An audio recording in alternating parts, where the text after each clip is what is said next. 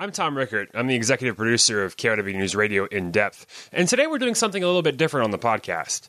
There's a lot going on in the Philadelphia area, important news and powerful stories that we want to try and get out to as many people as we can. So today, we asked some of our colleagues here at KYW News Radio to sit around a virtual table, if you will, and talk about the stories we're following and some of the work that's been happening here at the station. We called it The Rundown from KYW News Radio. And here's the episode. KYW News Radio original podcasts. It's January 14th, 2021. I'm Jay Scott Smith. And on the rundown, we're talking about vaccines, the rollout, how it's going to be handled, what can we expect when it comes to the rollout for vaccines here in the Philadelphia area. Well, we can expect that line to get long because in, in, New Jersey, Governor Murphy just added more than two and a half million people to those who are eligible. He added people over 65 and he added people with the chronic medical conditions. We're going to see some specific outreach to communities of color because so far in Philadelphia, 90% of the vaccine has gone to non African Americans. That's what's coming up on this episode of The Rundown from KYW News Radio. It's called The Rundown. One of the major issues that we're hearing both from the, the supply just isn't there. And so I, that's what I'll be watching. The money. From KYW News Radio. Hey, you're a reporter. You'll like the pivot. That was a pivot by Mike.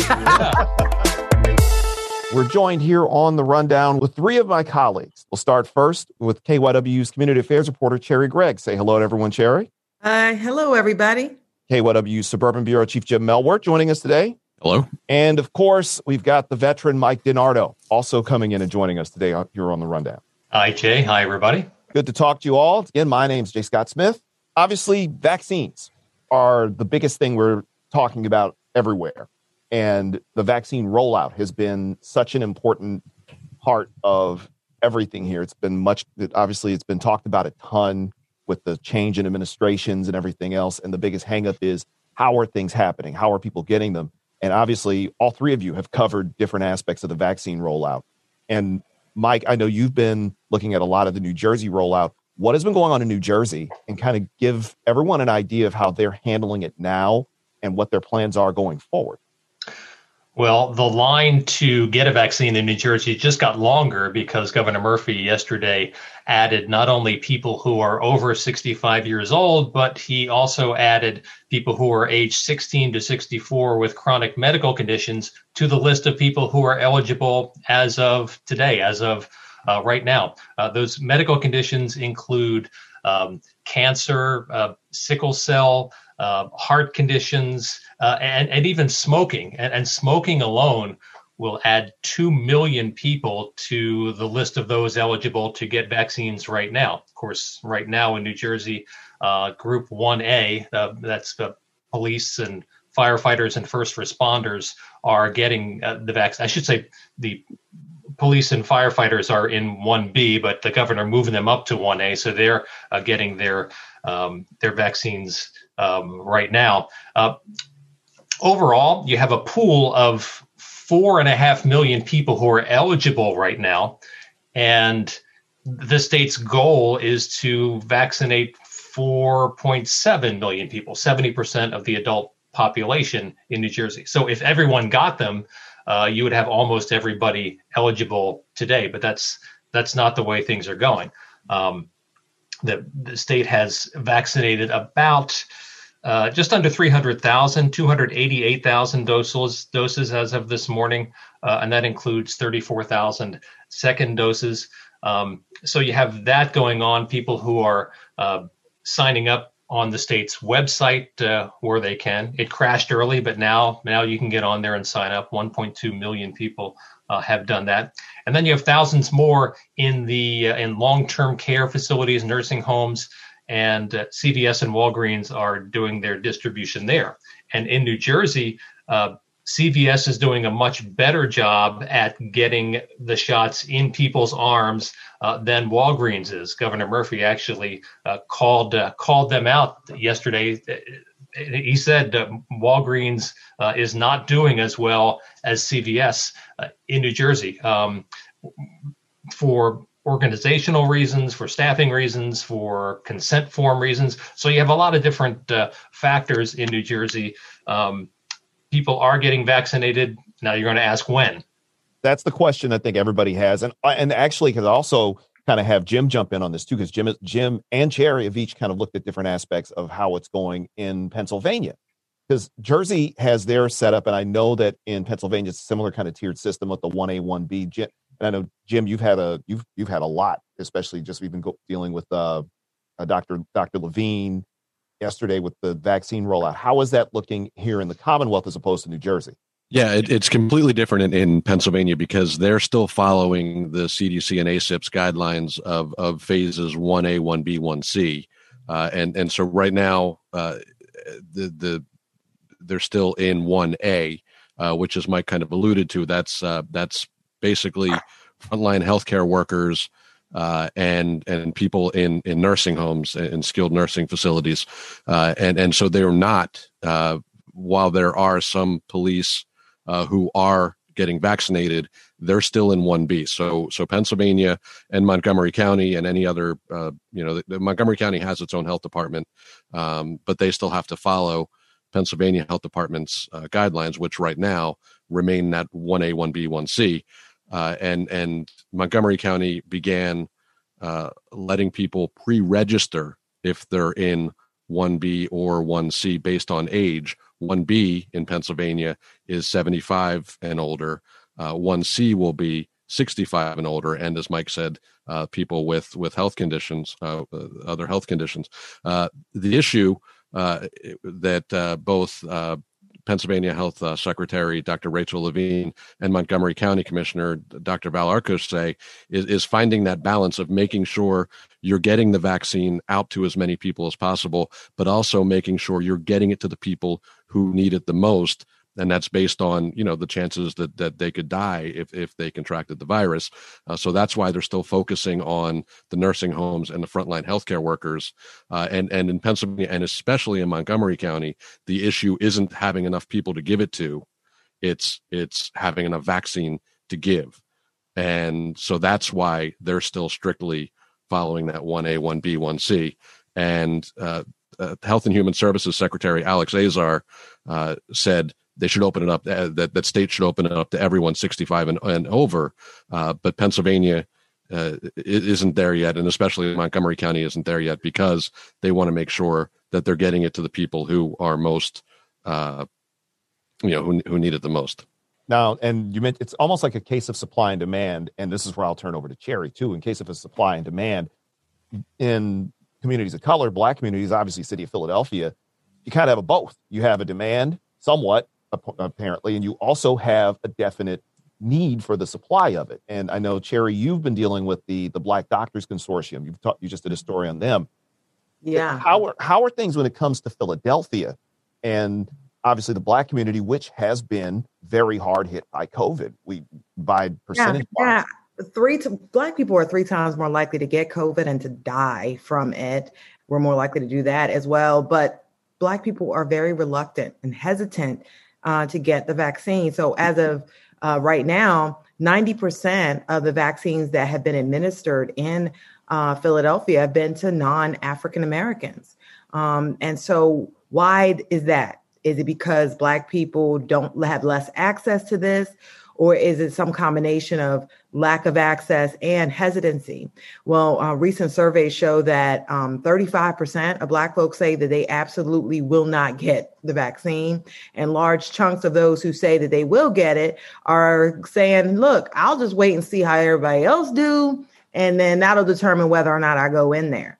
And of course, this is based on, you know, generations of racism within the medical profession. I mean, can we think about Tuskegee uh, experiment, anybody, where they were injecting, uh, where Black people went to get uh, help for syphilis were not given treatment and many people died as doctors watched them uh, die of this disease. And so you know there's a lot of hesitancy. And so uh, dr Ala stanford announced this week uh, that the black doctors covid-19 consortium will be administering the vaccine to black people black communities in phase 1b uh, which is very exciting. And she took it on camera. She got the vaccine in recent weeks on camera. At first she wasn't going to do it because she had COVID 19, but decided to do it because she knew that if she took the shot, it would convince a lot of people to get the shot as well. So she's been, she released a video, she made a plea, and people are signing up. Um, so we don't know when phase 1B will start,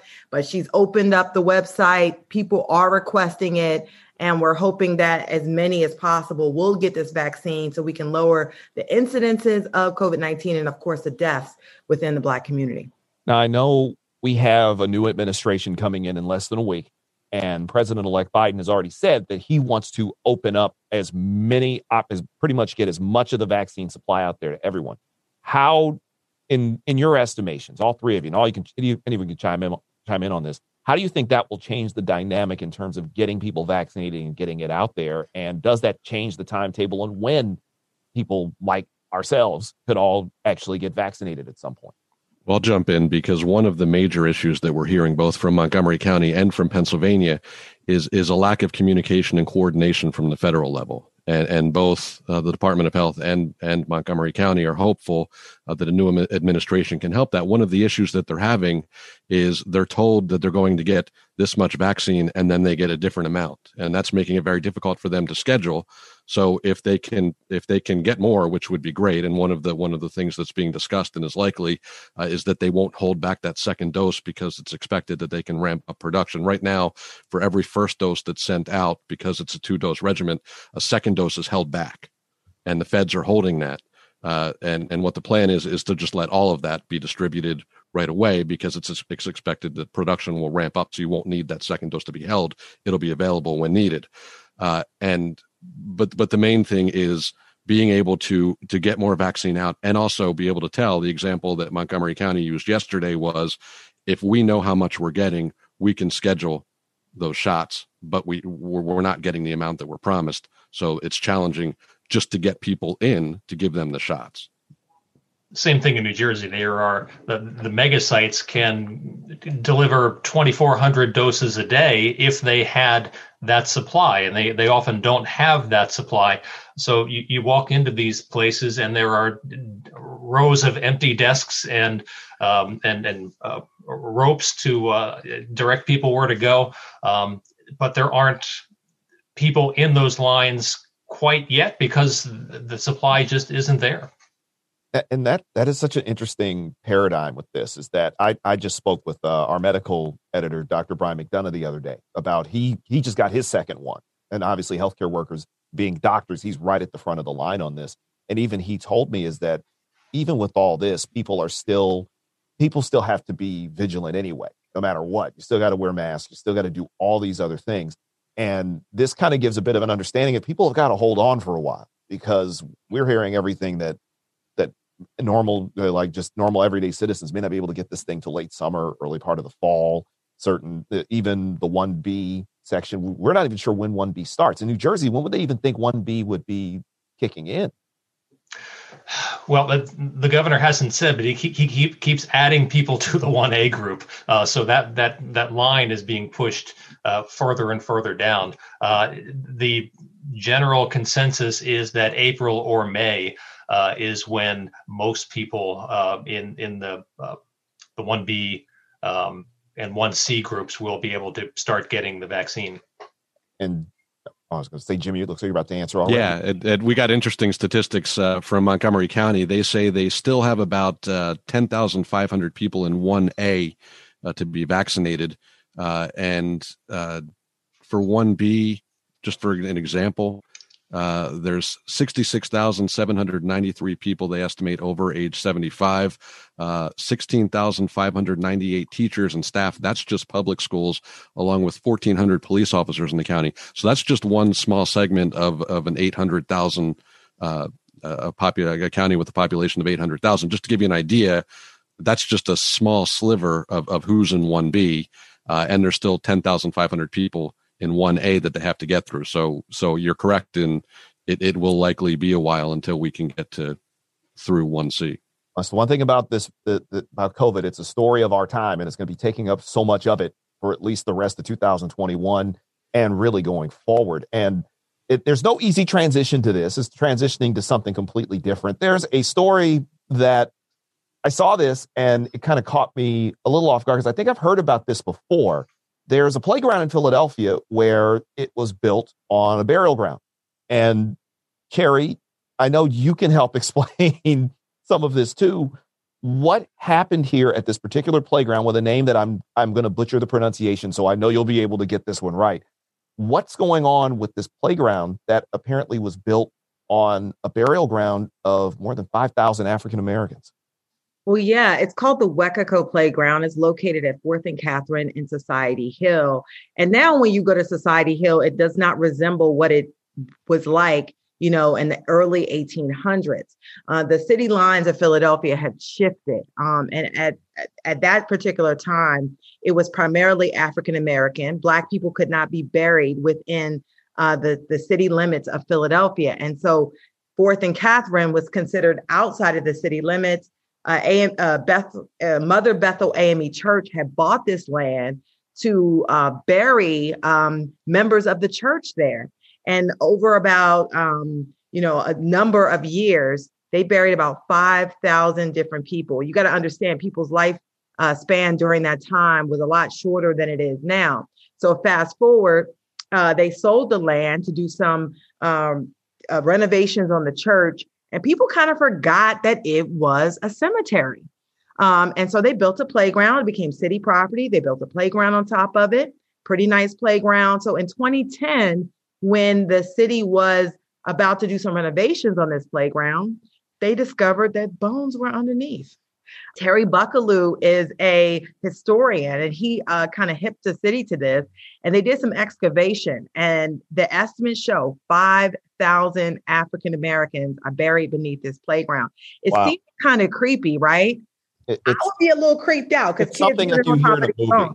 It's something yeah. in a movie, like something being built on a on a on a Native American burial ground and ends up being being cursed or it's it, that's the only time i hear when i saw this that's the first thing that popped in my head is that was this house built on an indian burial ground or something but no it's this is this is real life so what are they what are they doing about that and what are the chances because i know in philadelphia when i first moved out here six years ago the first, I, I know there's so many cemeteries everywhere anyway. Yeah. I lived in south philly southwest philly there's cemetery just down the street. I stayed in a hotel where i'm seeing gravestones outside of a hotel window. You don't see that. What is yeah, the city kind of- is a really, really old city, and people don't realize that. And things have shifted. We built on top of things, um, but they're they're trying to find a way. They've been working for the past decade to figure out a way to properly memorialize the people, uh, the souls that are buried there. At the same time, uh, this is a very condensed area of the city. They they need this playground. There's a lot of kids. There's schools around there. They need the space. And so what they've done as over the past 10 years with a lot of community input have decided to um, renovate the playground and they found a section where most of the bones are and they're going to put a memorial on that and so this week uh, the city announced that they were opening it up for community engagement and input they have commissioned four different artists who are pitching to the community four different designs of a memorial that will hopefully pay homage to the 5,000 souls buried at Fourth and Catherine. So that's what they're trying to do. Um, this is a $1.15 million project. It includes public art. And so um, this is this is sort of like the ultimate community compromise, so to speak, because everybody from the folks who live there to the parks and recs to uh, historians, everybody has really been involved. Uh, African American groups to make sure that these people are properly treated and that their bones are, are disturbed as little as possible as we try to make way for a play space for kids. And when I just think about this, and obviously I, would love to have like Mike and Jim jump in on this too. Mm-hmm. And the amount of time you've been working here, do you guys have like stories of stuff like this where the, the, the history of the city kind of suddenly pops up in places, whether it's at a playground or at a store or or if somebody's building something. What have you guys seen historically around here? Because that's just that's such an amazing story and a little bit creepy too. That's a story here around Halloween. But what have you guys experienced before? What do you think of a story like this? Well, the question that comes to my mind is: Does Mother Bethel have a a, a, a record of all of, of these bodies? How many how many people have they been able to identify? Is there a complete record? Do they have just a handful of them? I mean, how how many families are really engaged and involved and vested in wanting to know the future of their ancestors? Well, there is a huge disconnect um, between exactly the the records. You have to understand, uh, Beth, you know, Mother Bethel AME. This is talking about 1800s here, um, and I think the it stopped being used as a cemetery in the early 1900s. And so, um, you know, they do know some of the bones, and there was an exhibit uh, to the extent that they could provide, um, you know, details about individuals' lives. There was an exhibit that basically at in City Hall that tried to give blurbs to some of the folks that they knew were members of the church and had died to the extent that they could piece it together. But I'll tell you, a lot of the bones there were children because you have to remember the high mortality rate of children, um, some many uh, under two years old.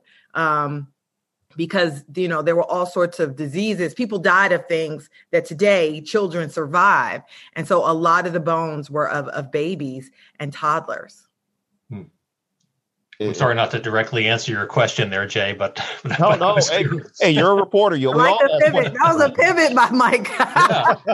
Yeah. good pivot. No, and, and look, just thinking about this, it's just and and even you mentioned there's like a lot of these are babies.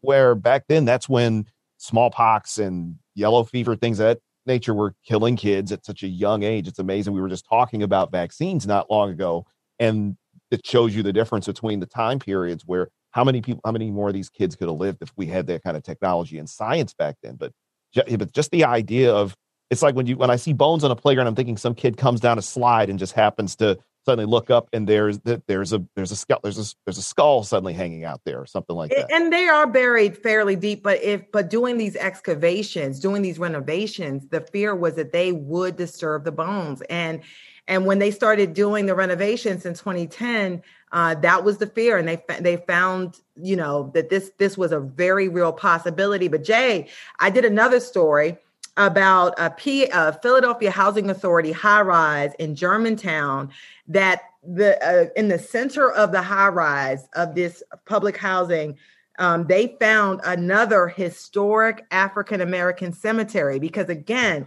during the, the 18th, 19th, early 20th centuries, because of racism, uh, Black people could not be buried in certain parts of Philadelphia. And so a lot of these cemeteries are outside what used to be the city lines. And so I remember going there and they were about to t- blow it up, you know, tear down this area. And there was this the big beef about the neighborhood was look they got these bones it's been there from 1700 what y'all gonna do? Wow. So it's a it's a delicate balance between history and progress. You know what do you do? You want to uh, respect hallowed ground. At the same time you know we live in a city there's limited space. How do you respect the uh, the past while making way uh, for the present and the future? And it, it just shows the level of the city's expansion over the last 250 years or so, how so much has changed and the history that is both up top and obviously beneath the surface here in Philadelphia in the Philadelphia area.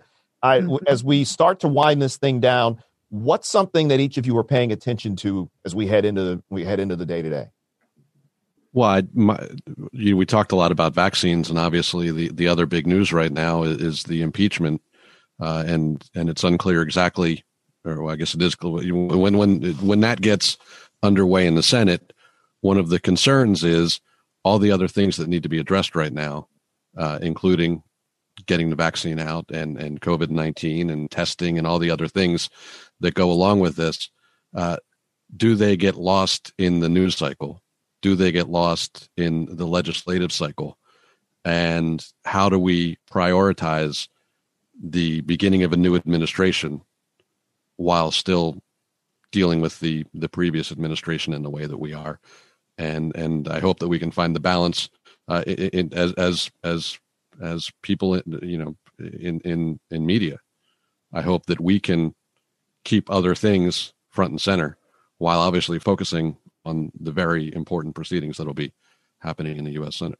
Oh absolutely. Cherry what about you? What are you what are you keeping an eye on for today Um, well, first of all, I want to say I'm prayerful that there will not be violent outbursts and, and things like that as we move towards uh, the inauguration day. But I'm also watching the money. Um, I did a story this week about you know the release of this latest round of you know, COVID 19 relief funding for small businesses, $284 billion uh, over the summer. Black and brown businesses were pushed to the back of the line. I'm watching the money, baby. I want to make sure that a lot of these businesses that were left out are put to the front like they say they're going to be doing.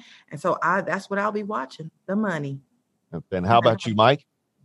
I'll be watching uh, the prospect of a an in-person return for Philadelphia school students. Um, talked with uh, Dr. Hite this morning, and he he's looking at February. He's not not publicly announcing any dates yet, but in the coming weeks, teachers will return to school and they'll be trained to to keep social distance. They'll be shown where the uh, plexiglass plexiglass barricades are, uh, and then a couple weeks or a week to 10 days after that, students will return. Uh, we're talking about uh, kindergarten through pre-K through second graders. We're not talking about all students, and we're not talking about all the time. It's a hybrid, uh, but we'll be watching the return to students in school buildings in Philadelphia and how that will how that will work, how it'll play out, and what it'll look like. I appreciate you guys taking the time to come in here and join us on the rundown here on KYW News Radio. how can how can people follow your work and follow you online before we head out of here?